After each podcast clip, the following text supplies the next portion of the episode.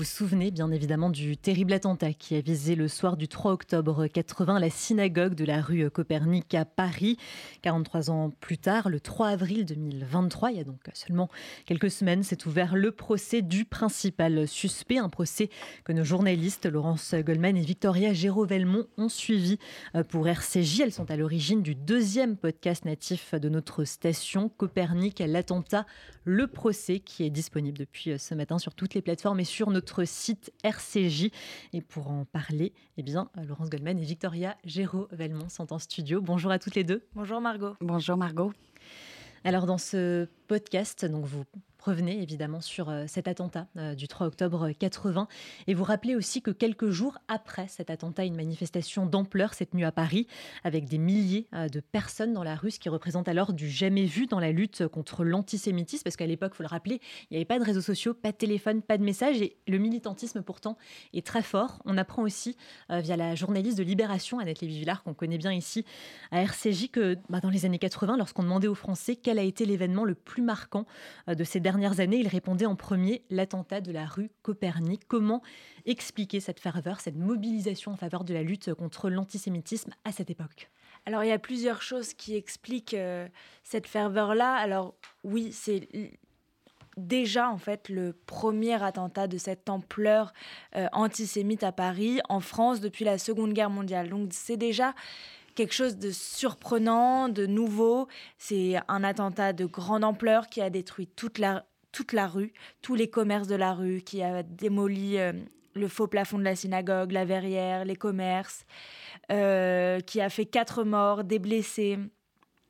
Donc c'est vraiment quelque chose qu'on ne connaissait pas. Mm.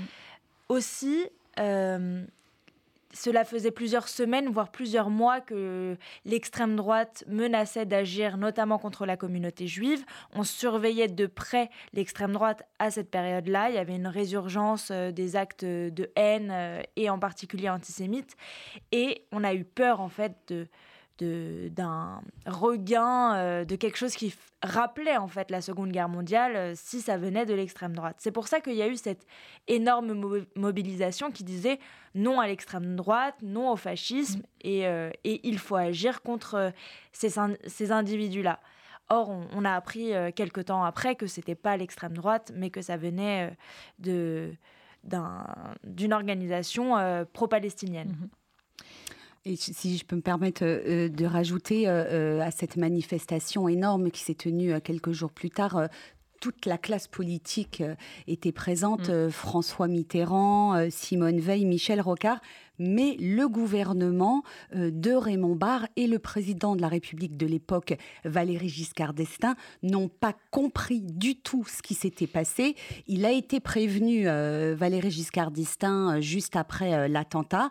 il était à la chasse mm-hmm. et il a dit ça attendra lundi. Euh, le Premier ministre Raymond Barre, lui, euh, s'est rendu sur les lieux. Il a eu euh, cette phrase malheureuse qu'on connaît tous hein, sur les victimes innocentes, les mm. Français innocents qui étaient morts dans cet attentat. et comme l'a rappelé Victoria, ça s'est passé en 1980, donc finalement c'était très près de la fin de la Seconde Guerre mondiale, à 35 ans, à peine une génération. Et donc le pétainisme, Vichy, les persécutions antisémites étaient très présentes encore dans l'imaginaire français.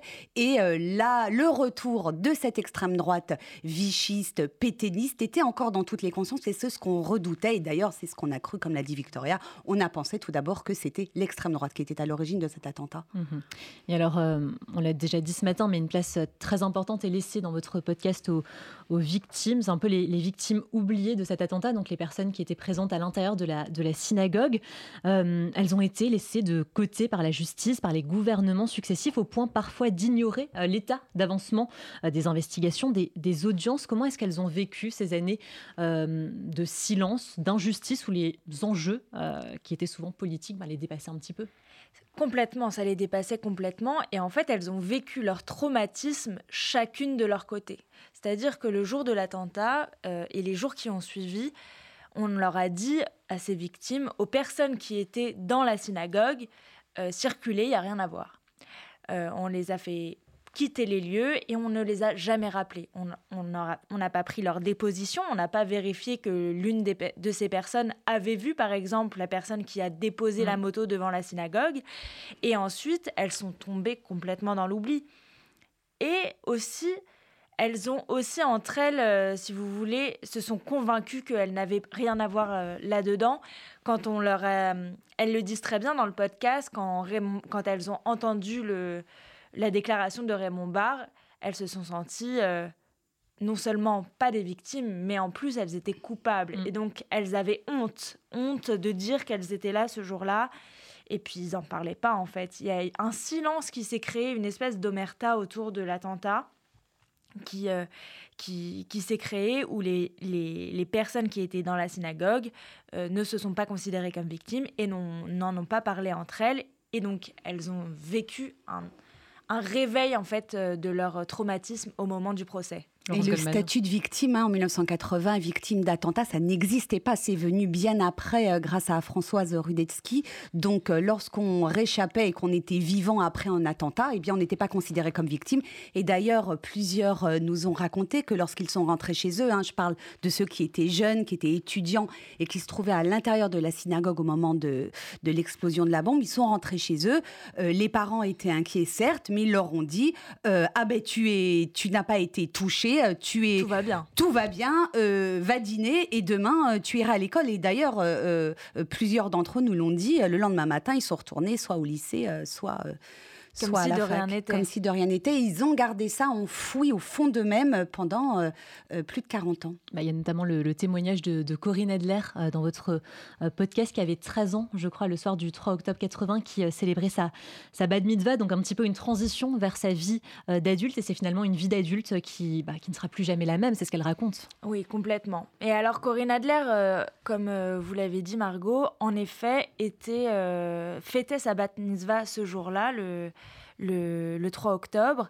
Et elle, euh, elle fait partie de ces enfants qui, dès le lendemain, sont revenus euh, toquer euh, à la synagogue. Je fais le bruit parce que dans le podcast, Michael Williams refait vivre ce, ce, moment où en fait les enfants qui fêtaient leur bar et bat mitzvah la veille et qui ont été dérangés et choqués par cette explosion sont revenus parce qu'ils n'avaient pas terminé de fêter leur bar mitzvah et leur mm. bat mitzvah. Le lendemain, ils avaient un nouvel office du Shabbat et ils devaient être là. Et, euh, et elle fait partie de ces enfants-là et elle fait aussi partie de ces jeunes de la synagogue qui ont pris un peu le flambeau de la sécurité mm. pour protéger euh, la synagogue et leur communauté. Ils ont organisé une, un groupe qui à chaque euh, cérémonie, à chaque fête, à chaque office, s'occupait de surveiller les personnes qui rentraient, de fouiller les sacs et ensuite de vérifier que tout, était OK d'un point de vue sécurité. Et d'ailleurs, euh, l'idée euh, de protéger les édifices cultuels et communautaires par des membres de la communauté juive, elle est née euh, à ce moment-là, juste après euh, l'attentat de la rue Copernic, parce que euh, il y avait un, agent de police en faction devant la mm. synagogue le soir de l'attentat. D'ailleurs, il a échappé à, la mort parce qu'il était réfugié, je crois, dans un petit recoin, ce qui l'a protégé au moment de, moment de l'explosion. pour rester sur ce témoignage des, victimes, il y a aussi le témoignage très fort de d'Isabelle, qui avait 13 ans, donc qui était la mm. petite, qui avait 13 ans le soir du, du 3 octobre 80 et en fait, elle dit que sa vie, littéralement, a été gâchée euh, par cet attentat. Elle est tombée euh, dans la dépression. Et en fait, toutes ces années noires ne seront jamais rattrapées. C'est ce qu'elle vous dit. Oui, le témoignage d'Isabelle est très fort. Et il a marqué un peu euh, le début du réveil des victimes aussi mm. de cet attentat. Parce que Isabelle fait partie des personnes avec Pierre Gonzva, qu'on connaît bien au FSU, Corinne Adler, de ces personnes qui ont voulu parler au procès parce qu'elles avaient étaient traumatisées. Mhm. En, réalité, c'est ça qui s'est passé. Et comme leur traumatisme n'a pas été soigné, elles n'ont pas vu de psy à l'époque, c'était pas aussi courant euh, qu'aujourd'hui d'aller voir un psychologue ou un psychiatre pour aller se soigner euh, des traumatismes aussi enfouis. Et Isabelle raconte très bien que ça a marqué chaque seconde de sa vie.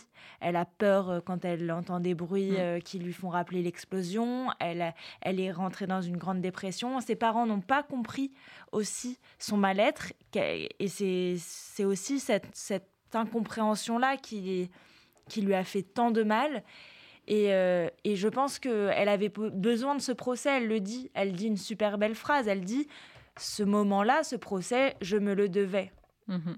Oui, tout à fait. Et l'une des vertus euh, de ce procès qui s'est tenu euh, donc en avril dernier, euh, presque 43 ans après les faits, c'est d'avoir fait comprendre aux membres de la synagogue, en l'occurrence ces, anciens jeunes hein, que, dont nous avons recueilli les témoignages, que c'était eux les cibles de cet attentat en réalité. C'était les juifs de la synagogue de la rue Copernic qui étaient visés en tant que juifs par ce groupe terroriste palestinien venu Moyen-Orient au nom de la cause palestinienne. Et, c'est l'importance de ce procès dans l'histoire de notre pays de, ces dernières années, puisque euh, c'est le premier attentat euh, qui vise des juifs à cause de ce qui se passe euh, au Proche-Orient, alors qu'auparavant, c'était des Israéliens qui étaient ciblés. Ça se reproduira, on le sait malheureusement, à de multiples reprises. Et c'est ça qu'on voulait montrer dans le podcast, qui était vraiment très important pour nous parce qu'on s'est rendu compte au procès que plus que l'enquête, plus que euh, le suspect qui euh, qu'on jugeait à ce mhm. moment-là, ce qui nous a intéressé, ce qui nous a interpellé et ce qui nous a surtout touché, c'était les paroles des victimes, les paroles des parties civiles, que ce soit les familles des personnes qui sont décédées. Il y a eu quand même quatre morts euh, dans la rue ce jour-là de l'attentat et euh, la présence et la parole libérée de toutes ces personnes. Et pourtant, pour, euh, pour revenir à ces, à ces victimes, donc elles ont été nombreuses, elles n'ont pas forcément parlé. Il y avait au total 24 parties civiles, dont 6 associations. C'est pas beaucoup. Comment expliquer qui en a eu si peu Est-ce qu'elle se sentait pas légitime finalement à parler? Bah voilà, en fait, c'est mm. ça. Elle, ne se sentait pas légitime et puis surtout, on les a pas appelées. Elles n'étaient même pas prévenues. C'est-à-dire que les personnes qui sont venues euh, se déclarer partie civile, elles sont venues le jour même parce qu'elles ont appris quelques jours plus tôt dans les médias ou grâce à, la synagogue qui avait fait un événement un mois plus tôt euh, pour, euh, pour rappeler l'attentat. Euh, elles se sont rappelées à ce moment-là, elles ont su à ce moment-là qu'il y avait euh, le procès. Parce qu'avant ça, elles ne savaient pas, elles n'étaient même pas dans, les, dans le dossier mhm. de, du procès. Et au départ, en effet, il n'y avait que 24 euh, parties civiles. À la fin, il y en a eu une soixantaine. Et mm, on l'a dit, ces, ces, victimes, donc qui en sont vraiment pendant longtemps, elles ne se sont pas considérées euh, comme des victimes. Est-ce qu'on peut dire aujourd'hui que l'approche de ce qu'est une victime en France a évolué et comment est-ce que cette approche a, évolué? Alors oui, elle a complètement évolué. Déjà, il y a eu euh, le travail en effet de Françoise Rudetsky. Euh, qui a créé SOS Attentat, hein, c'est ça? Exactement. Et puis il y a eu d'autres associations qui se sont créées depuis. Aujourd'hui, par exemple, il y a Paris Aide aux victimes. On reçoit dans le podcast Carole Damiani qui nous raconte mm comment le droit des victimes a changé. Maintenant, il y a, des, il y a, il y a un fonds d'indemnisation, il, y a des, il y a les associations, il y a un parquet national antiterroriste aussi qui s'occupe de traiter les attentats terroristes en France. Euh, c'est ça qui est... Enfin, par exemple, les, les attentats de 2015 euh, en, en ont bénéficié, c'était ce parquet-là. Et en fait, l'attentat qui a eu lieu il y a 43 ans est, on, a été euh, euh, étudié sous ce prisme-là de, l'attentat terrorisme d'aujourd'hui est reconnu. Pour en revenir au procès en tant que tel, donc Hassan Diab, qui était euh, absent sur les bancs des accusés, a été condamné à la réclusion criminelle à perpétuité. En quoi ce procès était-il nécessaire? Quelle est la symbolique de ce procès, Laurence Goldman? Alors déjà, il faut rappeler que Hassan Diab ne s'est pas présenté. Hein. Il a été jugé en son absence puisqu'il est réfugié au Canada. Il est, euh, citoyen euh, euh, canadien d'origine libanaise. Il n'est pas venu pour son procès. Alors, ça serait trop long à raconter ici. Je vous renvoie au podcast, toutes les différentes étapes extrêmement complexes de la procédure de 43 ans. Euh, il a été euh, condamné, reconnu coupable d'avoir été le poseur euh, de bombes, identifié par de multiples témoins. Il est toujours au Canada. ça nous montre deux choses, comme nous l'ont dit les avocats partis civils lors de ce podcast. ça nous montre que la justice française et le droit ont triomphé malgré tout au bout de tant d'années. Ça, c'est déjà euh, euh, extraordinaire. Maintenant, euh, pour la suite, à savoir si le Canada va l'extrader pour qu'il revienne en France, non pas pour effectuer sa peine dans un premier temps, mais pour être à nouveau rejugé. L'histoire le dira. Un mandat d'arrêt international a été adressé au Canada. On attend la, la réponse du Premier ministre Justine Trudeau. Et quelles ont été les, réactions justement des victimes, des parties civiles, des, avocats à l'annonce du verdict? Il y a eu un soulagement, ils peuvent passer à autre chose. Est-ce qu'on peut passer à autre chose? Comment ils ont réagi? Alors oui, d'abord oui, il y a eu un soulagement, que leur parole ait été entendue et reconnue, ça c'est sûr. Mais c'est vrai que dans un deuxième temps, il y en a eu beaucoup qui ont été frustrés euh, de cette absence-là de Hassan Diab. Euh, qui redoute aussi un nouveau procès parce qu'en fait, si euh, Hassan Diab est extradé vers la France, il y aura un nouveau procès. Donc on recommencera tout à zéro. Euh, et ça veut dire réveiller encore une fois ces traumatismes-là, mm. de voir à nouveau euh, parler de cet attentat, de ce que ça a engendré comme conséquence. Donc euh, il y a à la fois du soulagement et en même temps de la frustration, de, de l'incertitude et peut-être même de la peur que justice euh, ne soit pas rendue. Et alors, dernière question, cette fois-ci concernant la réalisation de ce podcast. Donc, vous l'avez réalisé toutes les deux. Vous avez assisté au procès, mais il y a eu, je crois, plusieurs autres personnes qui ont contribué. Comment ça s'est passé concrètement? Oui, c'était important euh, ici de rappeler que euh, Laurence et moi, voilà, on a, couvert le, procès. On a ensuite rencontré tous les avocats, les partis civils, euh, les membres des associations, les personnalités politiques qui ont accepté de nous, répondre et de partager leur expérience et leurs témoignages.